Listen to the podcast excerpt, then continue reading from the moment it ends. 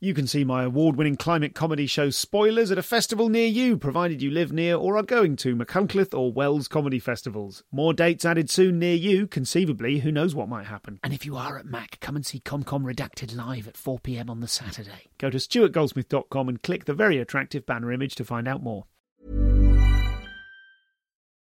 For the ones who work hard to ensure their crew can always go the extra mile, and the ones who get in early so everyone can go home on time, there's Grainger, offering professional grade supplies backed by product experts so you can quickly and easily find what you need. Plus, you can count on access to a committed team ready to go the extra mile for you. Call, clickgrainger.com, or just stop by. Grainger, for the ones who get it done.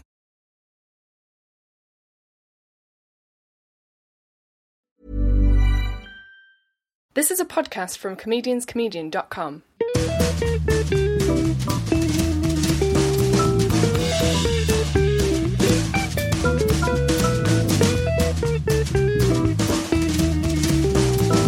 This is the Comedian's Comedian Podcast. Hello and welcome to the show. I'm Stuart Goldsmith, and this is the Comedian's Comedian Podcast, which takes your favourite comedians and the ones you haven't become enamoured with yet but are about to, and takes their creative process and puts it under the microscope and then tries to make them personally cry. Today, we hit a stone wall on that front with the incredible Julio Torres probably my favourite moment of this interview is the bit where I ask him uh, if he's able to change gear in the incredibly unique style that he has, and we're going to go into it on depth. He was just one of my very favourite acts at Edinburgh last year, and I've been saving this one up for a snowy day. Uh, I ask him if he's able to change gear using his unique pace in the type of show that he's doing, which we'll go into detail. He looks me in the eye and pauses and says, no, and it's absolutely wonderful. Um, I've got so much time for Julio. Congratulations for downloading this. If you're a British listener and haven't heard of him, he doesn't have a massive profile over here, but um, I hope he comes back here and does more work soon. He's a writer for SNL and also one of the most sort of starkly creative and just enthralling performers that I've seen in a very long time. His show last year was the first one on my lips whenever anyone asked me at the festival uh, if I'd seen anything, if I could recommend anything. I couldn't wait to tell people about this joyously, seemingly impossible, fantastic comedian. So, without further ado, this is Julio Torres. Oh, sorry, there is a bit more ado. Isn't that the worst? That's like in- introducing someone at a comedy club, get everyone, getting everyone clapping, and then making them stop before you do it again. I'm sorry. With this tiny bit more ado, uh, I am of course on tour. So sorry if you were going to come to the Dublin show. I know there's lots of disappointed people there. Um, I'm afraid because of the uh, the Beast from the East, that show was cancelled. Um, I'm we weren't even able to postpone it and uh, and find an alternative date. So I'm really sorry if you missed out there. I hope I can get to see you and you can get to see me soon. Stay tuned in the middle bit, and I will tell you about some of my forthcoming tour dates. Now, without any further ado at all, this is the absolutely enthralling Julio Torres. Let's start with your show. I saw Great. your show. It's such a great show. Oh, thank you. Tell me about. Um, t- is it was it created? Tell me about the creation of the show. I don't think I've been coming to the I, I've been coming to the Edinburgh Festival for over twenty years, and Yeah. I've never seen anyone with a video camera pointed at their hands uh Uh-huh. to a video screen as they discuss their favourite shapes. I couldn't not go and see it. So tell me about that show and how it relates to your stand-up practice. Sure. I think that um, I have always been a very visual person since before I even attempted doing comedy. And I've always found uh, a lot of humor in objects. And then it, it feels like parallel to that, I started doing stand up, occupying sort of a different part of my brain. Um, and then I I think mainly through this sounds stupid, but mainly through Instagram, I started sort of experimenting and posting just objects that I think are funny and just sort of uh, riffing on them and talking about them and personifying them. And then I always thought, well, what a shame that I can't really do this via stand up uh, because I can't really hold a small object that is like a centimeter long in a stand-up set and talk about it. Um, and then it just sort of occurred to me, well, what if I point a camera and I magnify these small objects that I find so stimulating, and I talk about them. Um, and yeah, that's how that show came about. And and is that so? Was that show created for festivals or for this festival? No. Or how, how old is no, the show? How that show was been doing the very uh, cathartic in that I was suddenly excited that I could do live what I had previously only been able to do through video uh, or photographs. Okay. Um, so then I put that show together uh, very quickly, and uh, then the possibility of bringing it to Edinburgh came about. Okay. Yeah. And is the the some of the stand up elements from the show? Not that you're standing up, but some of the you know your Jokes. Opening, some of the jokes. yeah, Yes, your yeah. opening line is you know the uh, the vegan queer collective Sure. line.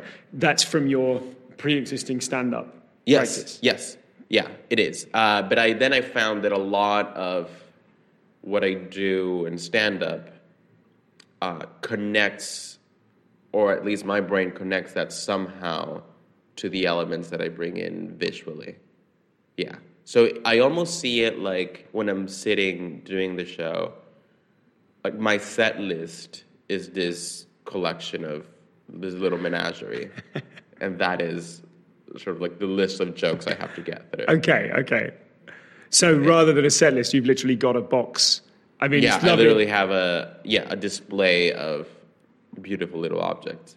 I think the like I, I have now recorded something like 230 interviews, and I don't know how old you are. How old are you? I'm 30. 30. Yes. You are the only person who has ever said this part of my comedy practice was inspired by Instagram. I'm like, oh, that is the, you might be my most millennial guest. sure.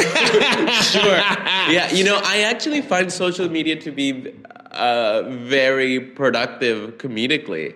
And I, I think that, I mean, a lot of uh, comedians and stand ups have a, a, a, I think, a productive relationship with Twitter mainly. sure. um, because you get to just think of a, a funny thing and release it into the world. Uh, and so a lot of, a lot of stand-ups do that because it's words. Uh, but I found that Instagram when I find because I, I didn't have it for the longest time because I didn't necessarily um, I wasn't necessarily interested in, but then I realized oh I can just experiment comedically with this, and I yeah. So, what were, what were some of the first steps you took in that kind of experimentation? Well, just I think I was pleasantly surprised the first time that I noticed that people found funny what I found funny when I would just uh, take a picture of an object that I found was preposterous and just personify it. Okay. Uh, and then I noticed, oh, I'm not uh, crazy because other people are also enjoying this, I think. A lot of the time, to be honest, though, including with this show that you saw, it is actually very hard for me to tell whether people find what I'm doing funny or they find my interest in it funny. Yeah, that's a really interesting observation. Okay. I because I don't. Sometimes I wonder. Okay, so you just laughed at me commenting on the curvy angles of this vase, but are you laughing because you agree with me, or are you laughing because you think I'm odd? and Yeah, okay. yeah. Or- and I think it's a little, of bo- or not even odd, but just like, I mean, there's something um, appealing, I think, about someone who has very particular interests. Yes. Yeah. Yes. Because I'm I feel like I, I have laughed at jokes. I laugh all the time at jokes about sports. Uh, because I understand more or less what the knowing nothing about sports. No, I understand more or less what the joke is, but I also find myself amused by the passion that the comedian is displaying regarding the Yes. subject. Yes. Um, so maybe that's what most of the audience is. I think of Daniel Tosh whenever I think of sports jokes because he is someone who just like throws you in at the deep end in terms of your understanding of sport, which perhaps like yourself, mine is absolute 0 So he'll do jokes about, Amer- in particular, American sports. Yeah. and they're very barbed, very pointed jokes, and I find myself having to. I'm kind of I'm picking up what he's talking about from my knowledge of comedy, not my knowledge of sport. I'm Yes. going, oh, they're laughing at that point, so that must mean there's some relationship between that thing and that thing. I think that uh, people that are not from America, like you or I, um, develop that sort of. Uh, I don't completely understand this, but I'm sort of doing the math in my brain to understand it. Yes. more than. Uh, Americans, because everything that we consume, or most of the things that we consume, are foreign to us. yes. So I think that that plays into like our understanding of a Daniel Tosh joke, for Sure, example. Sure. Because we're so used to when we turn on the television and we watch, or we, when we go to the movie theater and watch a movie, or when we see a comedy on TV, um, there's a huge chance that that is foreign to us in some way. Yes. Yeah. Yes. I'm, I'm just thinking back to my experience of watching you, and part of the delight of watching you was certainly the, the alienness of Sure. how you're. I mean, you, you have this, I don't know quite what the relationship is, but I know that there's. Uh, Space Prince Julio is a kind Sure. of sort of either a persona of yours or a sort of a shorthand for what it is that you do. Um, and I was feeling like I was enjoying the alienness. Part of me was just the thrill of going, I didn't know you could do this with comedy. Yeah, I've seen so much Sure. comedy. I didn't know you could do this. And part of it was I was thinking about how much my wife was going to enjoy your shows. I thought this is compl- and she did. She absolutely loved it. Um, but um, and yes, part of it is simply relishing the relish with which you commit to Sure. Yeah. the excitement of the I forget the name of the brooch, but the the bit about her people are going to ask for the world and we're going to give it. Oh, yes, like yeah, that. yeah. I mean, God, I've told so many people that's my like. You've got to go see this guy. What does he do? He does this. Like that's the bit that I use because Uh-huh. it is so alien to to Sure. everyone's yeah, experience I, of comedy. Uh, I mean, I, I love that you got that sense from it because um, I I enjoy and feel comfortable in that in that role in the quote unquote alien role, um, which I think is a uh, a magnified. Uh, of just, just sort of magnifying the experience of being literally a, an alien in America. Like I just filled out a form online, a government form, just changing my address. Uh, because when you're foreign in America, you have to inform the government that you're moving. Okay. And even that form, the title of it was Aliens Change of Address. and, it, and it just like, I think just sort of that label always spoke to me. Yes. Um, and because I always felt a little out of place anywhere to begin with. Um, so in magnifying that, I think that's where I found what I enjoy in, in comedy. and there is something so kind of um, almost archetypal about your like your your presence on stage, your pace, the fact that you had glitter not just on your face, but like your hands were glistening. You would just occasionally see that in the light. Yes, thank you Um, for noticing. yeah, that. yeah, I love wonder it. every day when I put it on, I wonder, is this for me or is it noticeable from the audience? What's the difference? Just to, I'll come back to that first. Thought. Yeah. What's the difference between something being for you and something being for the audience? That seems like a good way to get into what you do. Uh, I I rarely think of the audience. I guess I um, a lot of it is starts being for me, and then the surprise and the my delight comes when I feel like people are connecting to it, because we all know that if you make something generic, just as a product, it it I don't know, there's something artificial about it. Whereas if you make something very personal, uh, people will will connect to it in some way. Yes. Okay. Yeah, absolutely.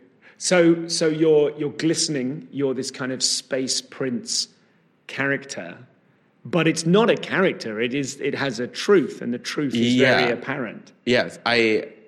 Yeah, I. I've been. I remember the first time someone said that they enjoyed the character I do on stage. And the first time I heard that, I think it was like an, at an open mic or something like that. And I, and I was just so puzzled by someone calling it a character, because to me, I can't imagine uh, performing my comedy any any other way. Like, well, it's like, well, what do you mean a character? Like, I, okay, It's really it's Yeah. really interesting hearing the pace with which you speak and the rhythm with which you speak now conversationally, and that is exactly identical to the pace that you speak with on stage. Like one of my questions was going to be about that that opening joke. I mean, you you spend maybe ten seconds saying the word hello at the beginning of your show, Yes. you know, which I was immediately ah, this is great. Look at the not even necessarily the risk. You seem impervious to risk on stage because 99% of the performers at this festival are coming on stage and going, "Hi, how you doing? You know, where where where are you from? How are we doing? Is everyone Yeah. doing good? You know that kind of stuff." Yeah. And you seem very deliberately to say, "Hello, I'm." Uh, Julio, you know, and it's Sure. just I you know, love I, it. And, and again, like that was that was like something that I think a friend picked up on, and and he mentioned that he thought it was funny, so I kept doing it. But the first time I would spend too much time greeting the audience was because I thought, oh God, I'm so cold that I should acknowledge that I know that they're here. and that I Yeah, okay. and that I just sort of respect their presence and you know like Oh, you um, were you were opening without "Hello, this is me." You were just doing that pace and going straight into the first. yes joke. Oh, yeah see. uh, and then and then I remember thinking like oh no I should like I should say hi because they're they're there uh, so I should say hi like um I can it was like I think years ago then I don't know if it was Jay Leno or like it was probably Jay Leno who I remember reading somewhere a long time ago before I started doing comedy that like there was a deliberate decision that Jay Leno would at the beginning of his show uh, come out and shake the hands of the, the people in the audience that were closest to the stage just sort of establishing him as this like everyday relatable guy Yeah. uh, and I think that's what I'm trying to do with the with the hello, hello, hello. Just I like I I'm warm. Yes. Hello, I am warm. Yeah. but I think there is something like that contains the seed of the whole act is needing to say hello i am warm that is Yes, even is, sure. is in itself an incredibly alien way to yeah, get that, that sure. across Yeah. um, there is uh, what I found was so arresting about it was it immediately made me think of seeing you on say were I to see you do a seven minute spot on a on a bill of Yeah. five other acts Yes, which is wh- what I do most of Um, yeah sure course. so uh, to to start with that it's it, it's captivating because you say I'm doing this all on my terms and I'm Mm-hmm. Yeah. coming you say to the audience almost I'm coming to you humbly and also Sure. I, it says something incredible to status because you appear to be vulnerable, yet you're completely in control. yeah, I will say that um, with this show, I mean, sometimes it goes fantastically and sometimes it doesn't. Um, and the same goes for doing a spot in a longer showcase. But even when the audience is hating it, they are still very attentive. so I at least know that they're disliking it, but they're making an informed decision. When it, when it when it goes wrong, when that does that do you when you feel like they're hating it, Mm-hmm. Yeah. how quickly do you get that sense? Do you know straight away? a second into the Yeah. performance. And what is Yeah. it that they do or don't do that makes you go, it's not going to go? They do not laugh. Just straight off. They don't laugh at that opening. Yeah, they find it um, they immediately recognize that this is not what they hoped it would be. they immediately see me sit on that behind that table, greet them, and they they think, "Oh no, Oh no. this is not. Uh, we're not going to be hearing about the things that we hope that we'd be hearing, whatever those the, may the be." The promotional material was not ironic. This is a man discussing his favorite shapes. That's, the, that's yeah, and I made it a point to, um, because of course he had the Fringe there's that big culture of flyering, and Sure. and which I was surprised that most of the festival moves on the backs of these wonderful people who are like flyering for the shows, uh, and something that I was very adamant about was please don't tell them that this is a stand-up show. yes. Like, please don't, because if if if they just say it is humorous, um, but if they come um, expecting a, a, a very very funny stand up set uh, from a guy that's coming from America who is Latino or whatever, Yeah, then yeah. they then oh no, then we're in trouble. And do you, when you're in trouble, Yeah. are there are there gears that you can shift? Are there None. None. None.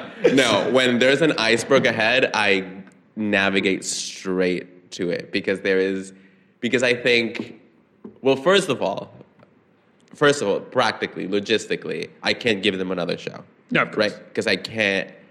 Uh, if I were up there doing just behind the microphone doing a stand-up hour, then I could, in my brain, maybe retool it quickly, as we all have, and just sort of trying to give them what I think they want. But would you So have, I- would you have an interest in doing that? Have you done that in the past? No, I I stay the course, and they I'm gonna give them what I prepared. Okay. Yeah. Yes, I'm not. No, I don't revise anything to. And if, if within a second I know that they're not enjoying it, I have, you know, 50 minutes left. I think, well, this is now performance art. Yes. Which, And- in, to be honest, uh, sorry, don't let me interrupt you. Yeah, and now I I will do it in silence, and some may get something out of it, and some won't. Do people ever come around? Do you get a sense with an audience like they're not going to go for it, and then by the end you think actually some of these people have kind of turned on? Well, no. yeah, the show. I will say that the show is so um, varied in its content that maybe uh, at some point someone you know hated the little glass swan, but is for whatever reason on board on the on the, on the sphere or whatever that I show. Um, but but no, rarely ever do they come around and it's just sort of you know when you go to a restaurant and you order something and then the food comes and it's not what you were picturing. It doesn't look like you were picturing. And then you take a bite and it's certainly not what you were hoping for. and then you get a little angry and then you take another bite hoping that it'll change. But of course it hasn't. It it's still the same thing. That's I think what audiences that don't like the show experience Yes. with Yes. with it. So where do you, uh, in you as a as a human being, where does the self belief come from to do something so wildly different to the norm? Well, first of all, I have never done something thinking this is wildly different from the norm. Okay. I don't. I wasn't like, ha, wait till they see this. Uh, I'm going to blow their minds. to me it was like oh this is this makes perfect sense because how else would i show them the little objects like like oh yeah like to me it was as insane as uh, um, doing like a funny slideshow, which we have come to accept as Yeah. a thing that people do. Yeah, I, I, I, I don't think I've ever done something thinking, wow, this is so insane, their minds are going to be blown. Sure. No, I always find like, no, I, I mean, what else would I do? Yeah. So you're when you first stepped on stage, talk us tell me about the circumstances under which you first found yourself stepping on a comedy stage. I was a year after college, more or less, after completing college school in America. I had to sort of figure myself out pretty quickly because I, when you're foreign in America and you go there to be an international student, um, the government essentially gives you a year to figure a s to find a sponsor, a work sponsor, and then stay in the states. And I wasn't having a great time about. that. It was a pretty difficult time um, because I really, really wanted to stay in the states, and finding a sponsor was, as anyone who's gone through that process, was difficult. Um, but during that stage, I feel like I was molding in what I would become. And then I thought, well, I feel like I'm spending so much of my life here in New York trying to find a job, and that doesn't feel like I'm not having any fun, and I don't feel like I'm being creative at all. And I, that's why I came here to begin with. And I was very adamant about the idea of becoming a television writer and a screenwriter and a theater writer. That's what I wanted to do. And I and I felt like, oh my god, like, what if I'm not here tomorrow? You know, I, I don't have the time to uh, colla- like find actors and or a, a camera or a stage. And make mistakes and make mistakes and like and like who is this for? And um, no one no one had any interest in working with me really because no one knew who I was I hadn't done anything so why would they? Uh, and then I sort of thought well what is the one thing I can do that I don't have to spend any money on because I have no money uh, I don't have to ask anyone's permission to do uh, that I can do. Immediacy is such an important part of my life. I every I want everything. I want it now. Uh, and like, what can I go do literally tonight? Uh, and then it just occurred to me, oh, what about stand up? It's literally a microphone and a stage.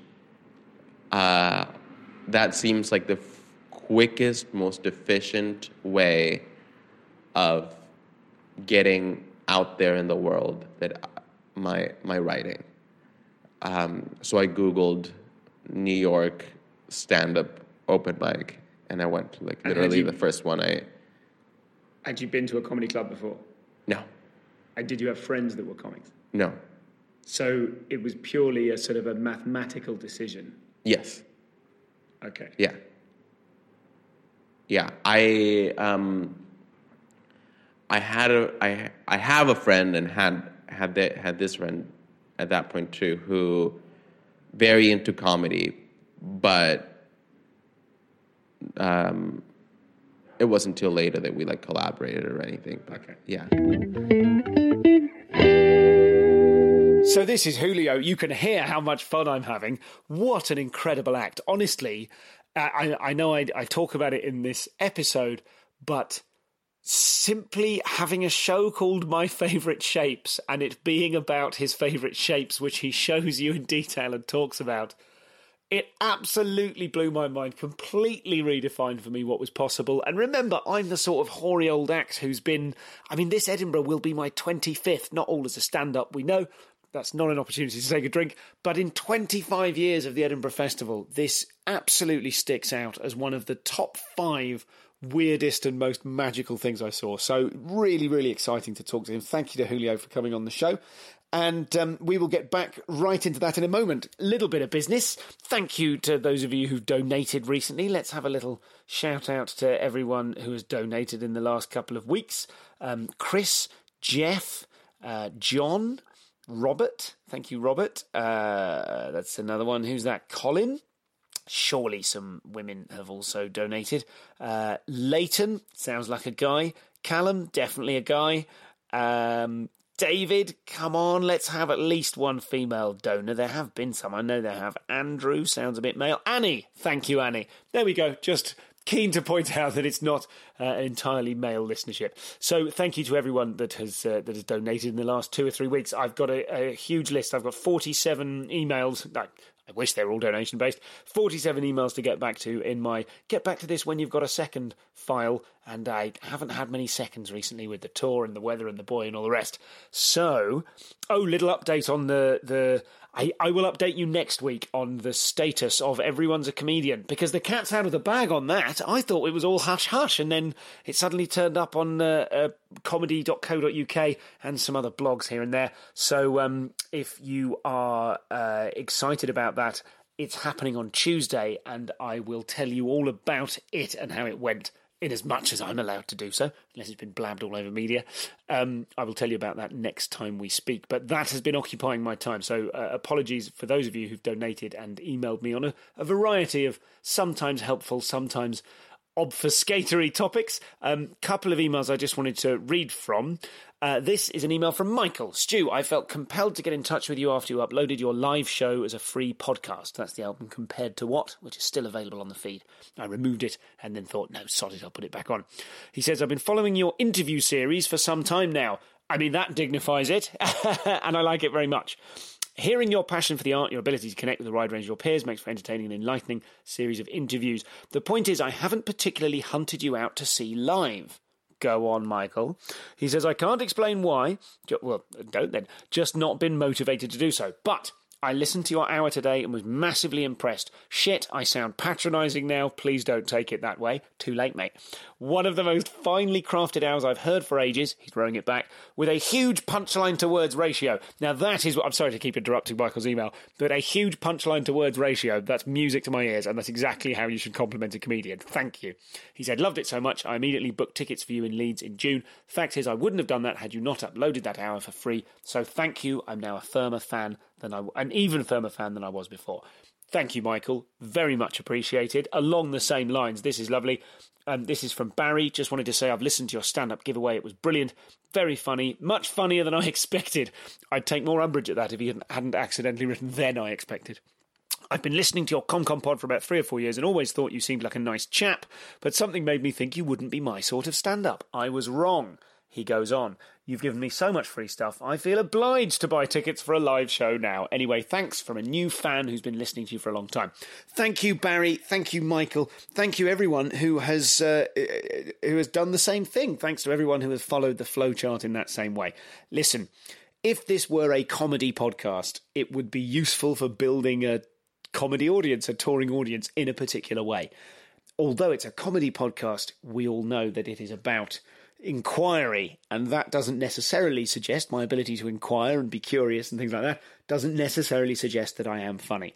As I have said in the past, I have made I've been made aware of a tendency to downplay my ability because I am I, I just feel I've earned the right to go, oh, what do you do, Stu? Ah, same old shit. I've earned that right by being good enough to kick that thing. Now look, I have um I have played it down in the past and God, I'm so English. I'm about to apologise now for having not.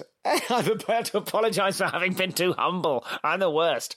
Um, but listen, come and see me live. I'm really good.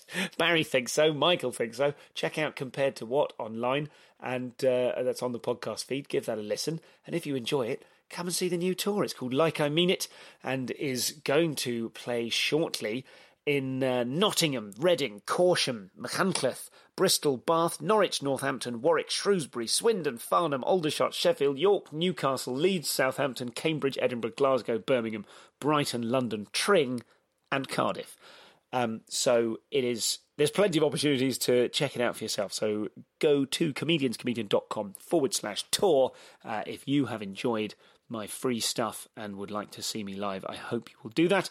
And of course, you can go to comedianscomedian.com forward slash donate if you would like to support the show instead of or as well as coming to see me live on tour. So uh, from one nice chap to the space prince himself, let's get back to this fascinating conversation with Julio Torres. One size fits all seems like a good idea for clothes until you try them on. Same goes for healthcare. That's why United Healthcare offers flexible, budget friendly coverage for medical, vision, dental, and more. Learn more at uh1.com.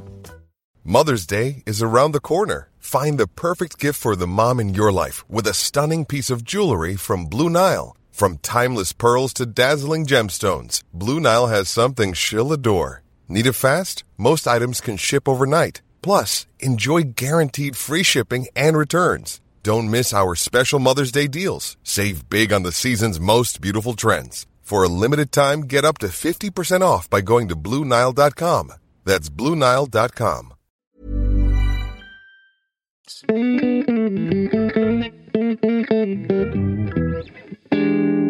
Just tell us briefly about your background. You're from El Salvador. Yes, I, I am from El Salvador and I moved to America in 2009. Uh, and I always wanted to be in New York City. That's what I, growing up, and especially as a teenager, that's all I wanted to do. And, I, and the path to, the, the only path that made sense, of course, was going to school. Um, because of course I couldn't get a job because I had no education. Um, so I, again, I literally Googled New York, uh, New York Liberal Arts College scholarship international student, Okay. and I found the new school that way. Okay. Yeah. And what was your what what was it like growing up in El Salvador? I've, I have n- I don't even have a stereotype of what El Salvador is like in my head. Well, I guess if you have a stereotype of what growing up in Mexico City is, then then it's it, I would equate it to that. Um, it's a I grew up in San Salvador, which is um, a very densely populated, very urban, very chaotic, very dangerous um, city, uh, and I I always feel like my experience growing up there was is radically different than most people's experience growing up there because I ever since I was a kid I thought this is not where I should be. I don't like it here, so I'm just going to go ahead and wait for it to be over. So then I would really just go to school and then come back home and just wait for the next day and I had like I think I made my first friend when I was like 18 or 19 maybe. Cuz I thought, well, I don't want to waste my time here cuz it's not not where I want to be. Okay. Yeah. That's uh, I've never heard anyone describe their school life in that way before. Did you have a sense that that was unusual?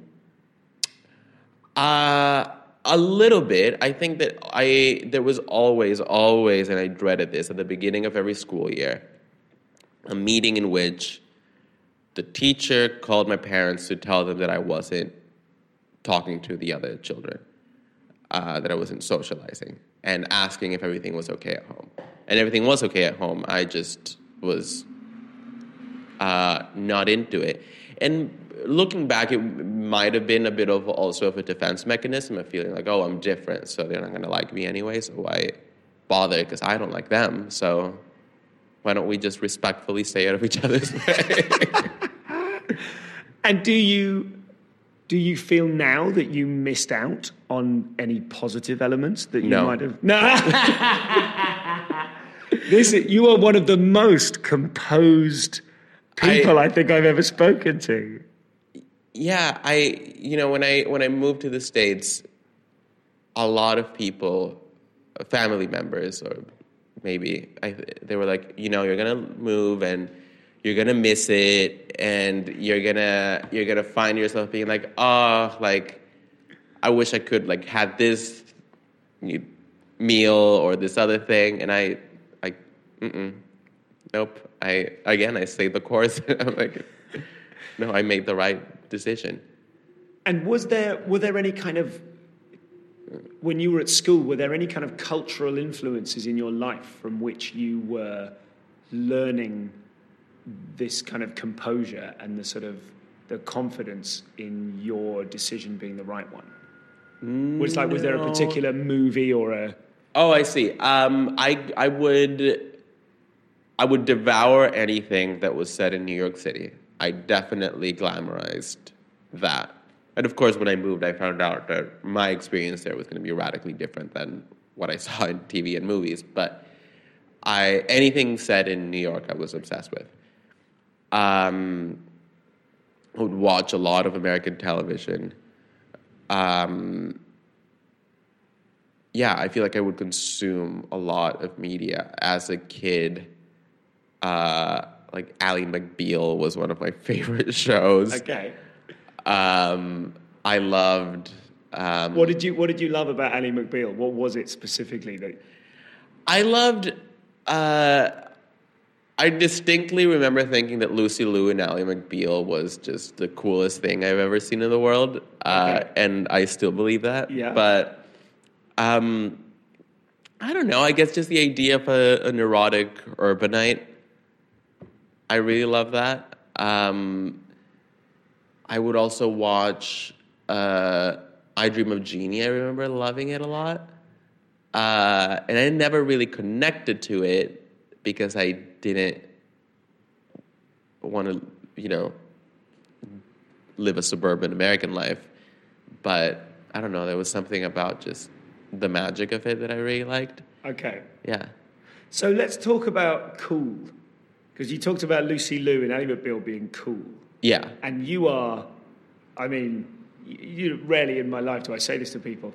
You are cool as fuck. Oh, well, thank you. What, is, Um, what does that mean? Like, what, why do you think I'm saying that? What is it about you that, that, I that think that I think that I register in the human brain as cool because uh, uh, because you're not used to because I'm a little different. I think, um, and because I am unwavering in my in how in, in the choices that I make. Um, yeah, I don't know. I mean, obvi- I mean, this is such a cliche, but like, of course, I didn't feel cool growing up, and I certainly didn't feel cool in college, where I was very studious, and my only mission was to get perfect grades, because in my head, and boy, was I wrong, that if I got perfect grades, then that's how I was going to stay in America. Yeah, okay.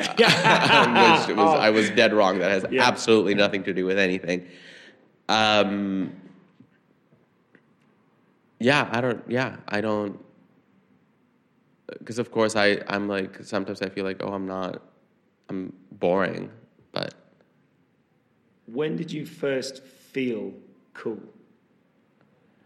And I know that's like that's a poison chalice of a question because It- as soon as you right, admit, yeah, as soon as you admit yeah. that you're cool, you're not cool anymore. But Uh, in, I- in the spheres in which we're talking, in America, in college, yeah, I think that uh, just coming from literally saying like people, someone asking where are you from and saying El Salvador, I would get oh cool, uh, and I thought well no not really, which is why I left.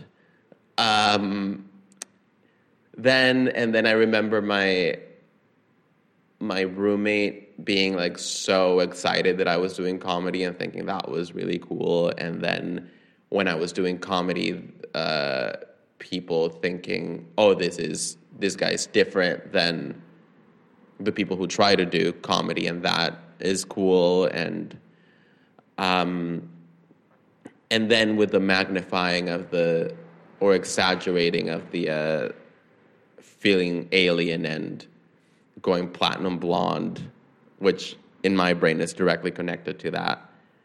Um, people thought that was fun. Where uh, is always every every decision I make is just very honest and very earnest. Let's talk about the space prince. Sure. What does that mean to you? Is that is that a persona? Is it a is it a kind of a north star that you kind of it's like a, Uh, it's a direction rather than a person? What is it? I think that it it was well. First of all, literally, I had to like come up with an Instagram handle, right? Um, but also, I thought like, oh yeah, that's what I. That's sort of the thesis statement that I am one not from here, but two very in command of that. So, I'm not from where you are and coming from a different place, but that doesn't make me less. It makes me sort of powerful and in control of that. And it's also you're not from where I am, but you're also not from where anyone else is. Which is how I've always felt. Yeah. Yes. Yeah. So like I there, feel there, I there aren't a load strongly of space princes out there.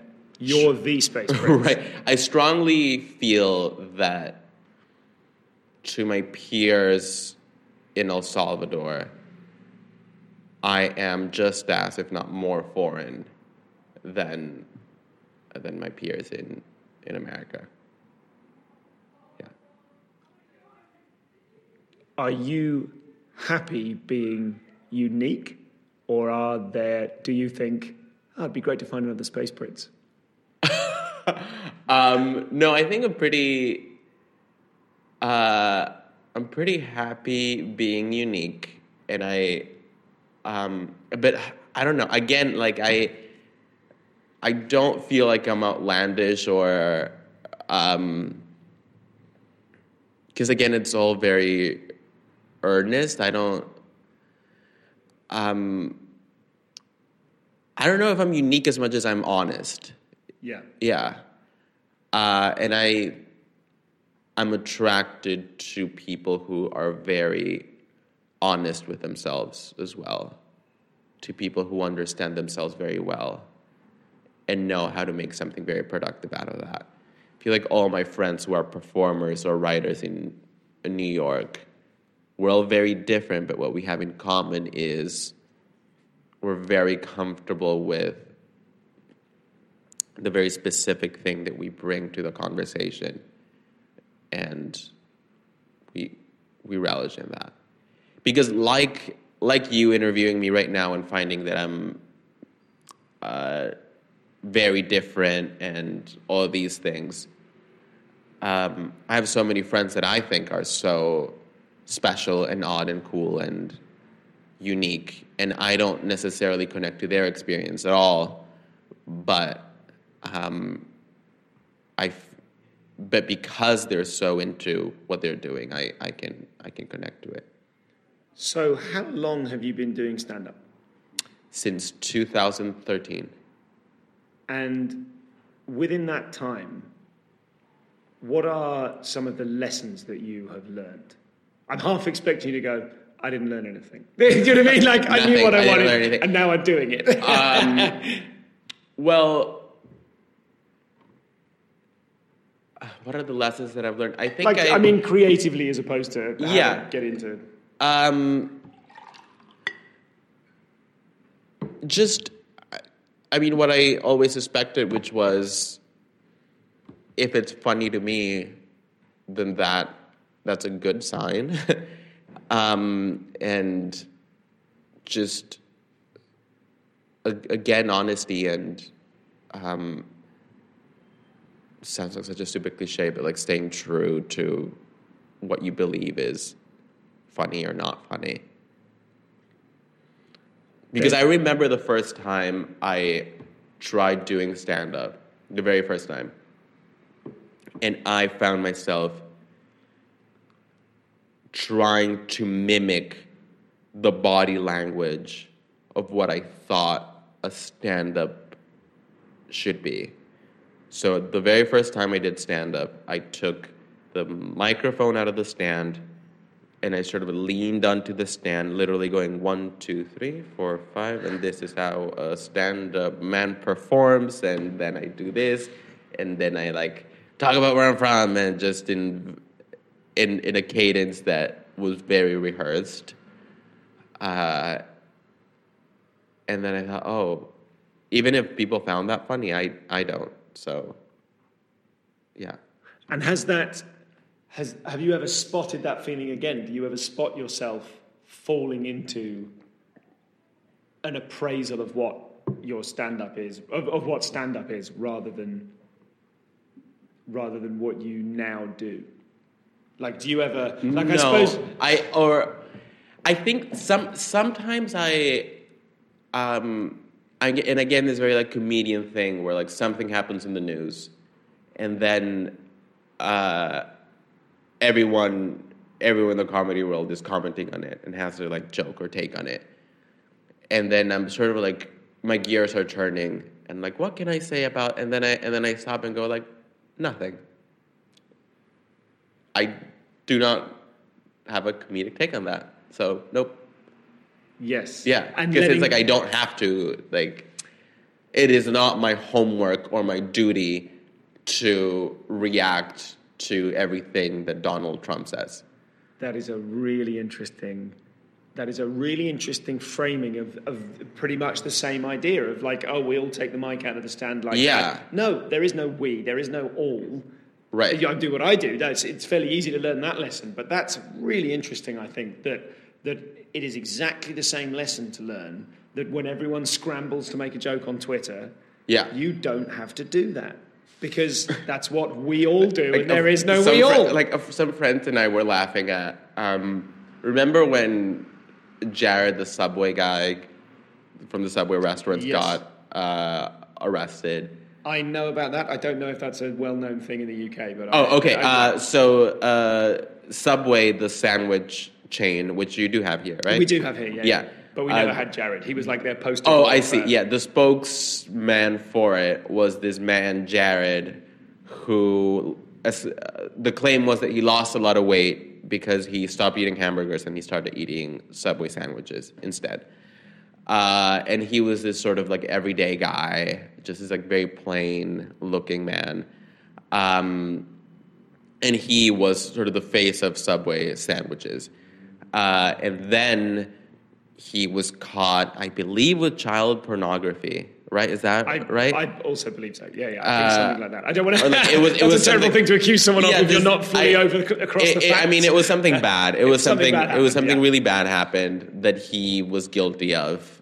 Uh, and when the news broke, it was like so comedic. Many people found it so comedically fertile because all the ingredients were there. It was a silly sa- sandwich shop, uh, a like silly looking hero. guy, Yeah, yeah. uh, and like a really disgusting thing. Mm-hmm. And my friends and I were laughing at like how some of the jokes that were posted on like Twitter and Facebook were like so hastily written because it was almost like I gotta get this joke out now because the people need to hear what my Yes. What my joke on the Jared Subway guy is gonna be, and it's like, well, maybe it's not funny. Have you considered that maybe like we're not dying for your? Have you? That's interesting. If do do you come up against the need to write to order, like to as opposed to like your stand-up practice where you Yeah. go, this is everything that I'm. You know, I'm purely driven by what I'm interested in. yeah, In yeah. Mm-hmm. in in your comedy life. Is there ever the requirement to write stuff about a subject you don't necessarily find funny? And how do you cope with that No, challenge? No. No. You just get, you have created yeah, the freedom. yeah. I don't. Um, God, that sounds idyllic. Or maybe Yeah, I mean, do you- do for you- everyone. do you no, find no, that- do you know what? No, I don't. But I always feel bad about that. I feel like, oh, if someone needed me to write specifically about this, then I would, I'd be a failure because I wouldn't be able but to. But who needs you to write that? Well, I don't know, like a TV show or a topical radio show. Or Oh, something you're like saying. Oh, you you're saying if see what I mean? hypothetically, if hypothetically Yeah, I yeah, yeah. worked for a late night show, Exactly. and I was a a joke writer, then what would my take on that be? Yes, Right. but not you know, I mean, but, Sure. or a radio show, anything. Yeah. Uh, no. Luckily, I I have been lucky that I've never had the. No one's ever pointed a finger and be like, "Quick, Come uh, up with a take on Jared. Yeah, yeah, yeah, exactly. I mean, that is many people's job, and it's their job because they're good at it. Um, yeah, I have been lucky that I have, and this is a very privileged, I think, position where I feel like if I'm not interested in it, then I just don't do it. It's interesting you use the word lucky because you don't strike me as someone who would attribute much to luck. You seem like a phenomenally determined, willful, hard-working, confident person. Sure, but I Is there room for luck in that kind of you? You, I feel like you kind of bend the world to your will. Isn't that what the Space Prince does? Using some sort of Um, crystal. Yeah, no, I don't. I don't know. Of course, I don't believe in luck, and I don't believe in uh, that anyone was meant to be anything. But that said, I do acknowledge that you know I came to America via scholarship, and I was very fortunate that that was there for me Sure. uh, and I um, I started doing comedy uh, while I was struggling, but I was very fortunate that I wasn't struggling so much that I couldn't spare an hour a day to go do it. Um, yeah, that I've always had had some sort of flexibility in my life. With someone with as strong, as clear of a comic voice as yours, I wonder, and maybe it's too early in your career for this to be the case, but I, I would imagine, if not now, then before too long, some newer comics will start to be influenced by you. Uh huh. Have you seen that happen anywhere? Um, not. I think in a, in a good way. I think. I think uh, that what me and my peers do in our like uniqueness uh, and specificity has allowed for the ch- it it just sort of says, oh, you can also just do the thing that you thought no one was gonna like. yeah. Yes. Are they specifically mimicking literally what I do? I don't think so. I think that um, it's not a very appealing thing to yeah, I mean, you, mimic. it, it would feel like such a horrible prison if if this was what what you oh. decided to, and also not not necessarily a commercial hit. So like, why would you why would you bother doing that? But that, but that is a lovely way to contribute. If what you're effectively saying, Yeah, if I your influence so. is, hey, you can you can just do what you love. Just, just pick a Yeah. thing that you love and do it incredibly. Right. Or it's not even pick a thing that you like. No, it's no, thi- it's discover. the thing that, be honest yeah, about it. Yeah, course. So, what what will what happens next in terms of your stand-up practice? Like, is is it about? Do you have um, do you have ambitions or a a plan towards getting a Netflix special of the Shapes show, or you know, what's your? Yeah. Are you a five-year, ten-year plan person? Oh God, ten year to me feels like you might as well have said hundred years. That like again, I want, I want things yesterday. uh, but so what? So what do you want yesterday? What's the what's the well, current? I, I am. s- There's a there, I have a, a Comedy Central half hour coming out in October, which is very exciting. Um, but now that I'm doing this shape show, I'm just sort of thinking, well, what would my hour look like? And I keep thinking, and I and I and I'm sort of answering that question slowly. I'm thinking like, oh well, what if what about like hypothetically a, a stand-up hour where we all of a sudden pan away from me and we start zooming in very closely into a little object somewhere else and then we sort of go into the thoughts of that object and then we see go into like the world of that and then we suddenly like zoom out and i'm still doing a stand-up set or something like that Yes. Okay. um, so i'm still figuring out what the sort of what my version of that would look like And do you have do you have other kind of um, does the space prince have other interests than shapes and objects? Are there similarly are there things similar in tone that are fertile for further hours? um, would it be great if i said no no So great. no. Um, no, I think that I, I I'm, I'm a very visual person, so uh, it being visually right and specific will always um, carry that. But no, I'm interested in exploring uh, points of views that I think haven't been sufficiently explored. Um, and when I say that, I also include like objects, and um, but also just I feel like we haven't sufficiently seen uh, an immigrant perspective in a way that is we haven't seen in, in, enough of that. So I think that I I'm very interested in exploring that, and I feel like uh, still a very specific kind of voice dominates the the conversation, and I feel like you tune into shows night after night, and there are all these wonderful shows, but it's always like. Uh, a- the same type of person getting laughs on behalf of people who don't get to be on TV. yes. Like we all cheer that, like yeah, like oh yes, he's like s- standing up for them. Well, what if they stood up for themselves? Yes. and they were on TV. You know, so I'm I'm interested in that. And is there in your few? I mean, do you direct?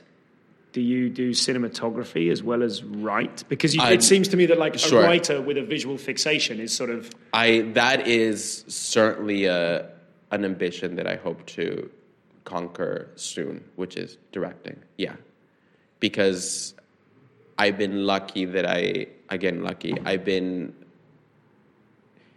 put in positions where I'm so happy that I have worked with really great people that are like visually very connected to what I do and very wonderful uh, director so far, but I, I that's like a skill that I want to attain myself.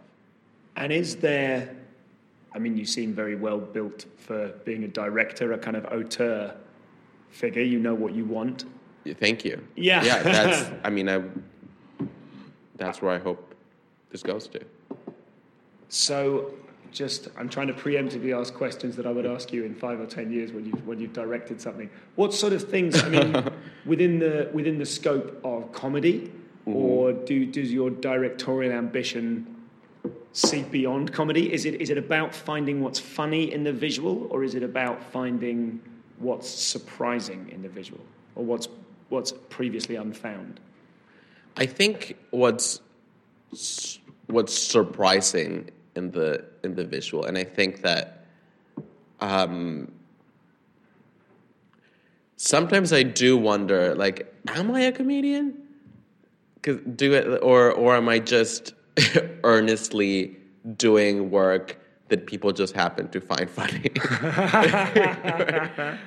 um, That's the first note of doubt. We're on 56 minutes. right. the first question mark. uh, yeah, I. Um, yeah, that's it. That's fascinating. But no, the answer is I am a comedian because I do write jokes. Of course. Um, but sometimes I feel like because I find beauty to be so stimulating and uh, just gorgeous shots and just beautiful gowns and just beautiful objects.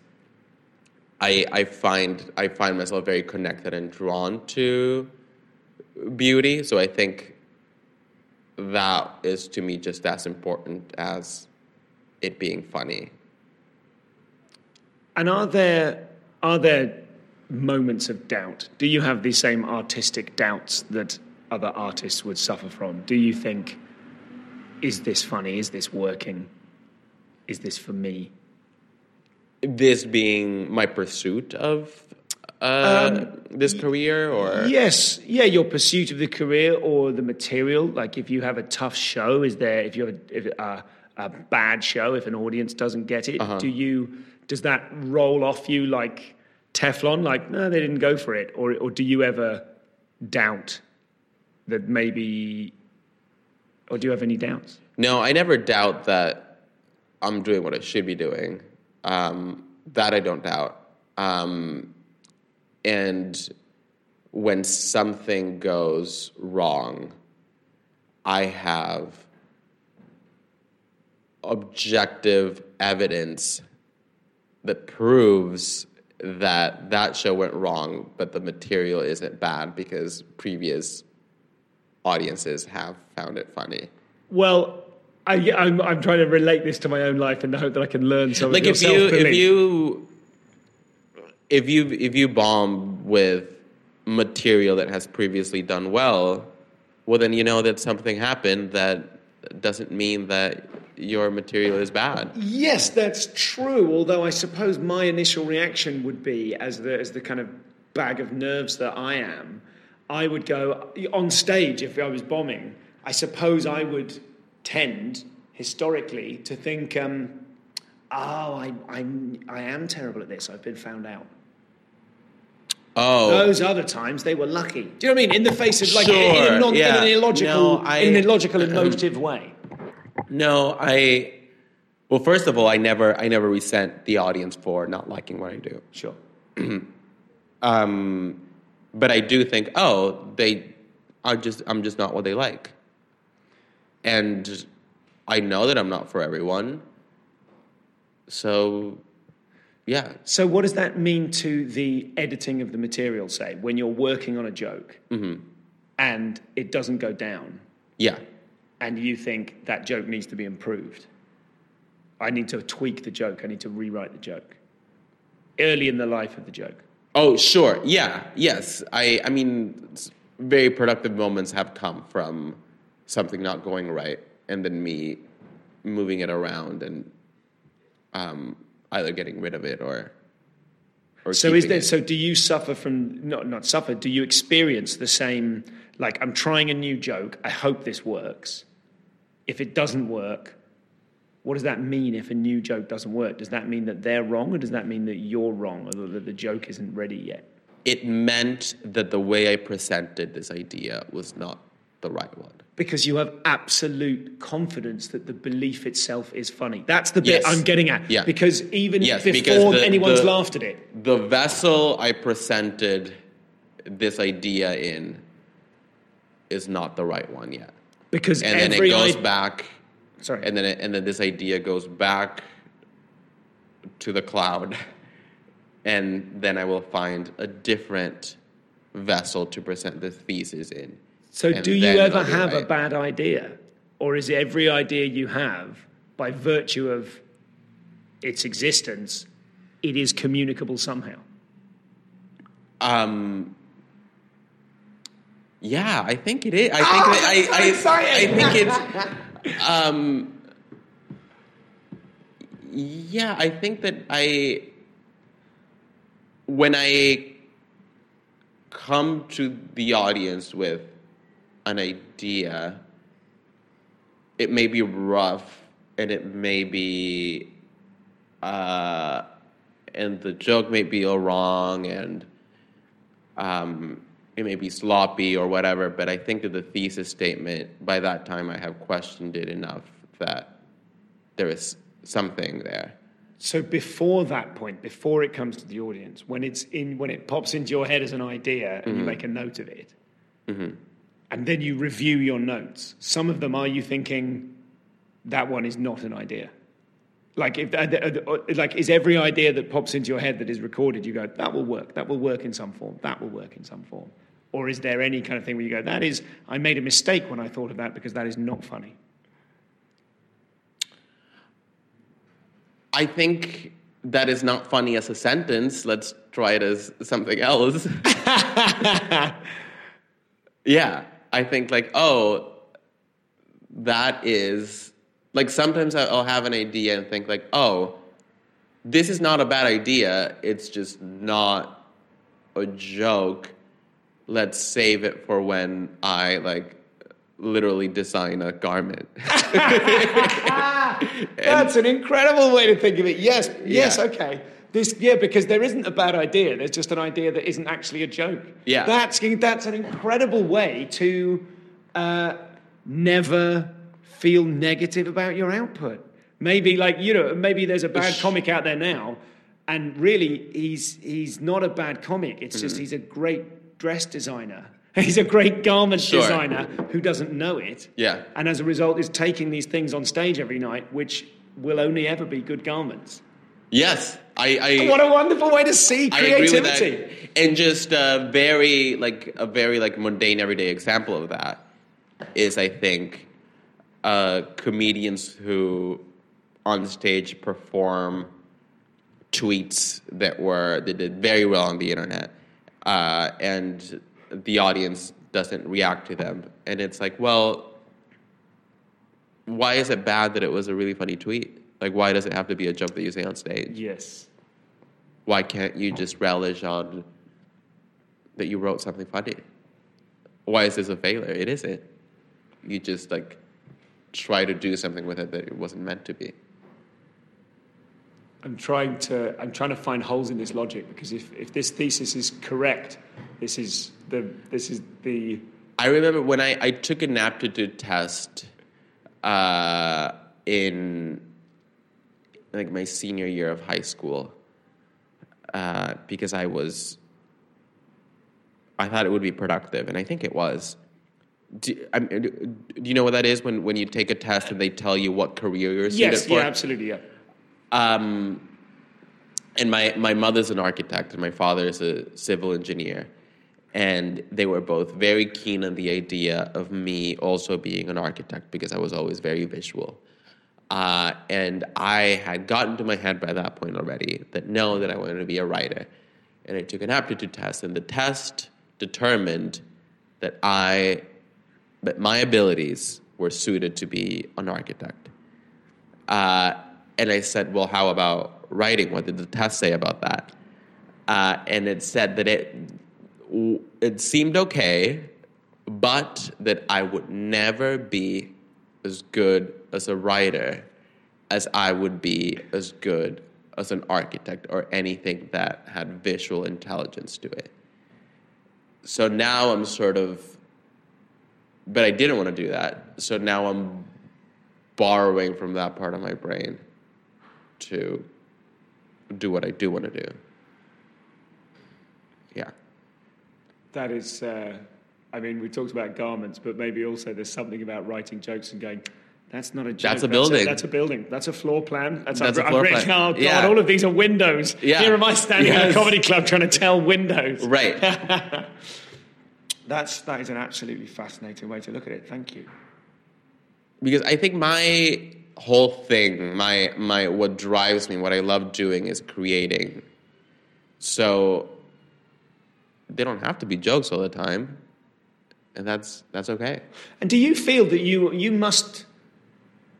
Do you feel that you have been born at exactly the right time, given how much internet there is, given how much Instagram and video and ability there is to create, to create visually, to have your jokes and your windows seen for free? Maybe, by yeah. millions of people. Yeah, I Yeah, I think so. I think that or I don't know, maybe Like, I would would have you found have like been as an '80s comedian?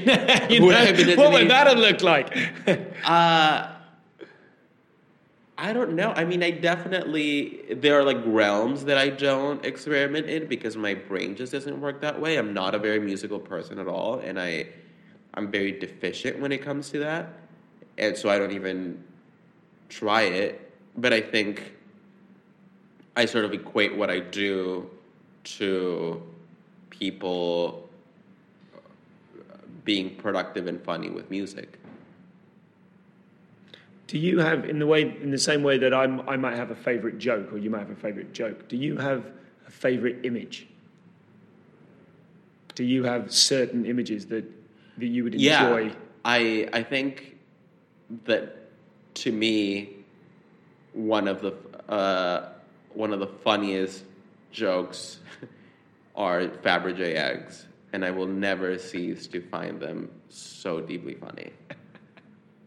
Because talk me through it as if it were as if it, Because- in, in the way that you would because they're these very expensive things that uh, that you can have multiple of, and they're so preposterous in how they look, and it's just they're so ridiculous, and the fact that people like collect these very expensive things in a way that is so deeply serious is so funny to me because it's it's essentially an egg in a dress. it's a it's just this egg which is inherently such a funny shape, um, with like bows and diamonds encrusted. It's just so funny to me. So is there is there anything in your show? Is there anything no longer in your show? Is there have you have you Yes. cut anything in the making Yes. of this show? A lot of a lot. What sorts of things have you cut, and what were the decisions? Uh, longer uh, pieces that took too long. Uh, pieces that um, structurally did the same as uh, parts of it that I think are better that are currently on the show. Like there are several moments in the show where I have a conversa- a very dry conversation between two people. Um, I was drowning in those at the beginning. Okay. Yeah. So I pick and chose, and also just very like logistical, sensible decisions like, oh, I'm touching on Melania Trump. Do I also need to touch on Ivanka Trump? And to a foreign audience, when I go back and forth from a Melania bit to an Ivanka thing, are they going to picture the same woman? Because phonetically their names are so close and we know that they're close to the president. Like are they going to are they going to picture Melania when I'm talking about Ivanka or vice versa? I'm I was struck in particular by the uh, the swans.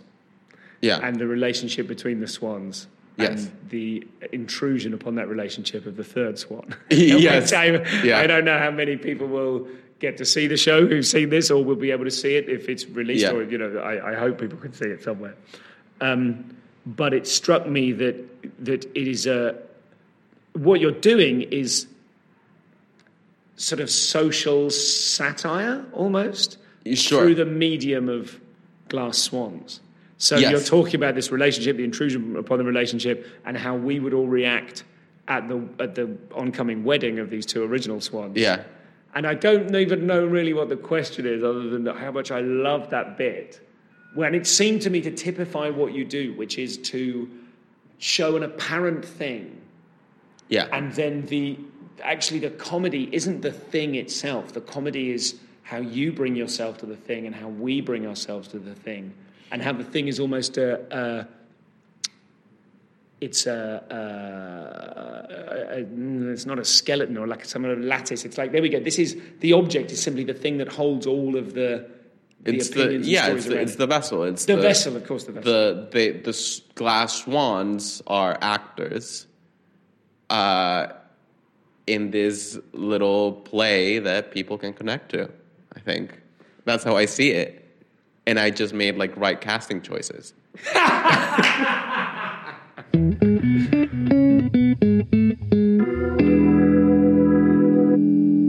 Let's bring it back to your persona. Um, the um, the material that you have about someone shouting "birthday girl" on the street, Yes. and the punchline to butcher the punchline with apologies is that on hearing someone shout "birthday girl" in the street, you say, "For a second, the world was mine," Yes. and that is it's so it's such a like it's it, it would I tell you what one of the things I love about what you do is that it would be completely impossible for anyone to steal it. You know, because it, it doesn't even work necessarily written down. It's so you're so infused with you. You're the you're the vessel. Um, So what is the question? I don't know what the question is. I was sort of when you said um, I was like, brilliant. I didn't have a question. Yeah, but he's oh, running oh, with see, it somehow. Um, yeah, I. And sometimes I do wonder if that helps or hurts. That. Oh, this is so uniquely me that no one else could do it or say it. Um, sometimes I then I challenge the relatability of the of the joke and think and then we go back to the whole question of yes. do is this a funny joke or is this funny because they're like what is this person Yes. but i do think that that i do really firmly believe that that joke in particular is relatable uh, yes. Yes. yeah But I, I also think that um, to come back to that that issue, if you're if you're then directing and obviously you write for s- for certain things that you don't perform, and you uh, you are not present in those, but you are present through your writing. I wonder what the next development of that is in terms of directing, given that you, the sort of the, the that particular vessel is not there on stage to relate to, but you still in your in your non stand up writing, mm-hmm. it's still incredibly of you. And I wonder what the next stage is in terms of your direction, how you find how how you find a way to infuse the work that you direct. Sure. Well, I think that like you know, you think of any any director with a very specific voice, you don't see them, but when you see their film, you're walking into their brain, and you and the the rules of that universe are so specific to that film that you don't you you don't you don't question it. Like I just I just went to see the uh, the most recent Sofia Coppola movie, and I love Sofia Coppola. And some, uh, by the way, I feel like I feel like the Sofia Coppola of The Fringe because it's so I'm so slow and patient and visually driven, and a lot of audiences are very frustrated by that. um, but I feel her and I feel her point of view and I feel her perspective and I feel that she is there even though I don't know that I can even tell what her voice sounds like. Yes.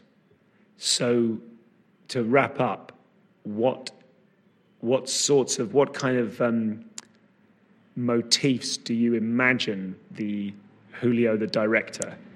Uh, What sorts of things would would you have a sense that we would see? a sense of alienness, um, beauty, uh, the sense of uh, not belonging and thriving in that, um, making the most out of what you have. Are those things which are more well worn as directorial tropes than they are as stand-up comedy tropes? Sure, maybe. It might, perhaps Yeah. it would be harder to be noticed in the visual world, whereas at the moment you're a, you're bringing visual stuff to a non-traditionally visual art form. Sure, That maybe. sounds like that could really be more challenging to stand out than it is in this form. It's like it's almost like sometimes what really goes off in comedy is when people sidestep from an existing genre into Mm-hmm. comedy, and stepping out of it, you'd be doing, you know, maybe a Oh, you, oh, I see what you're saying. That because because that visual is that that that medium is inherently visual. yeah. Then it's like, well, yeah, that's Ano- a gorgeous. another guy. Yeah. Well, yeah, that's a gorgeous shot. That's what you're meant to do. That's yeah, what you're yeah, supposed yeah, to do. Yeah. Um, no, I'm pretty confident that. Uh, no, I'm not scared of that. I don't think that. Um,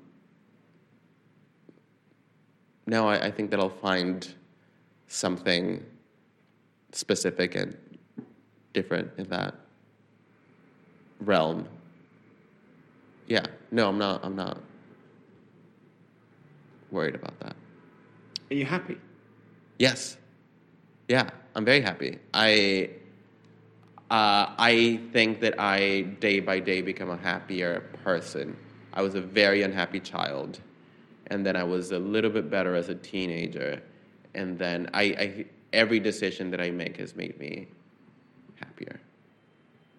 Yeah, I mean my life isn't perfect, obviously, but I I become easily frustrated. I will say that and I'll go into days where all I did was be really angry about that one problem. But overall, I'm a pretty happy person. I don't believe in the this whole thing of comedians have to be unhappy to uh, be funny. When my whole show is let me show you the things that really make me happy, so that you can also be happy. Thanks so much for your time. Thank you for having me.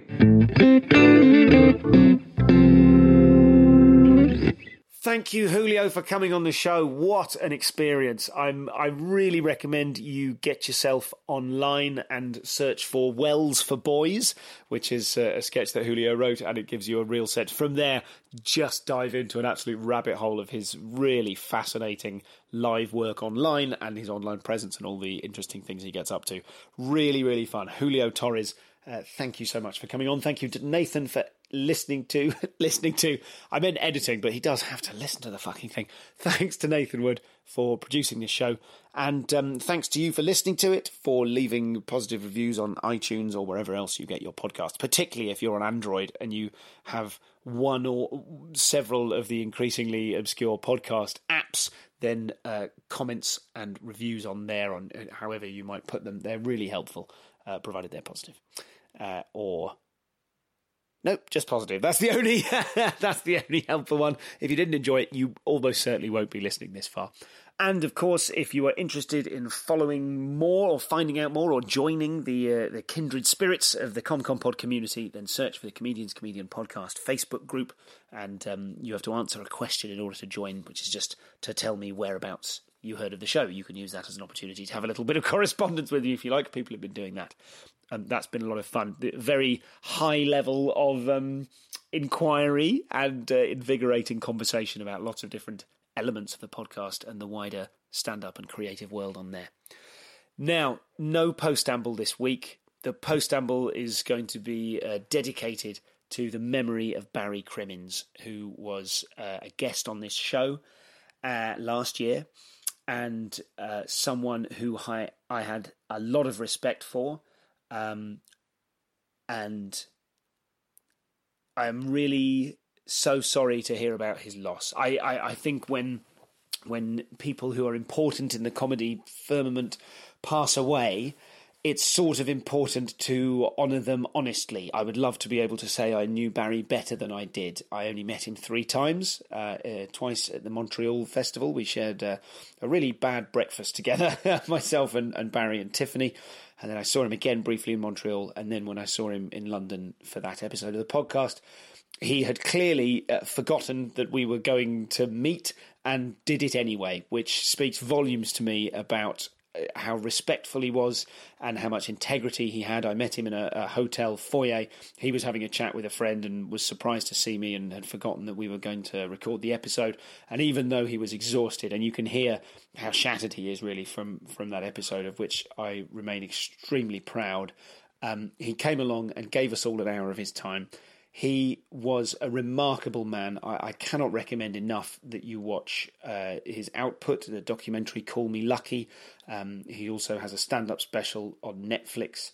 Um, and uh, and I think you'll enjoy that episode as well. He redefined comedy in Boston and was an incredible leading light of the um, I don't know I call it agitprop on Facebook, which is the wrong word, but as a political agitator and comic and free thinker, uh, he was he was a really remarkable man, and in the short amount of meetings that I had with him, I found him incredibly warm. He looked like such a gruff, cantankerous bastard, and I found him to be amazingly passionate, articulate, friendly, and I was very deeply saddened to hear about his loss. So rest in peace, Barry Crimmins, and thank you. That's all for today. Uh, I will speak to you next week. Thanks for listening and uh, do download that episode with Barry if you get the chance. It's uh, it's it's really very special.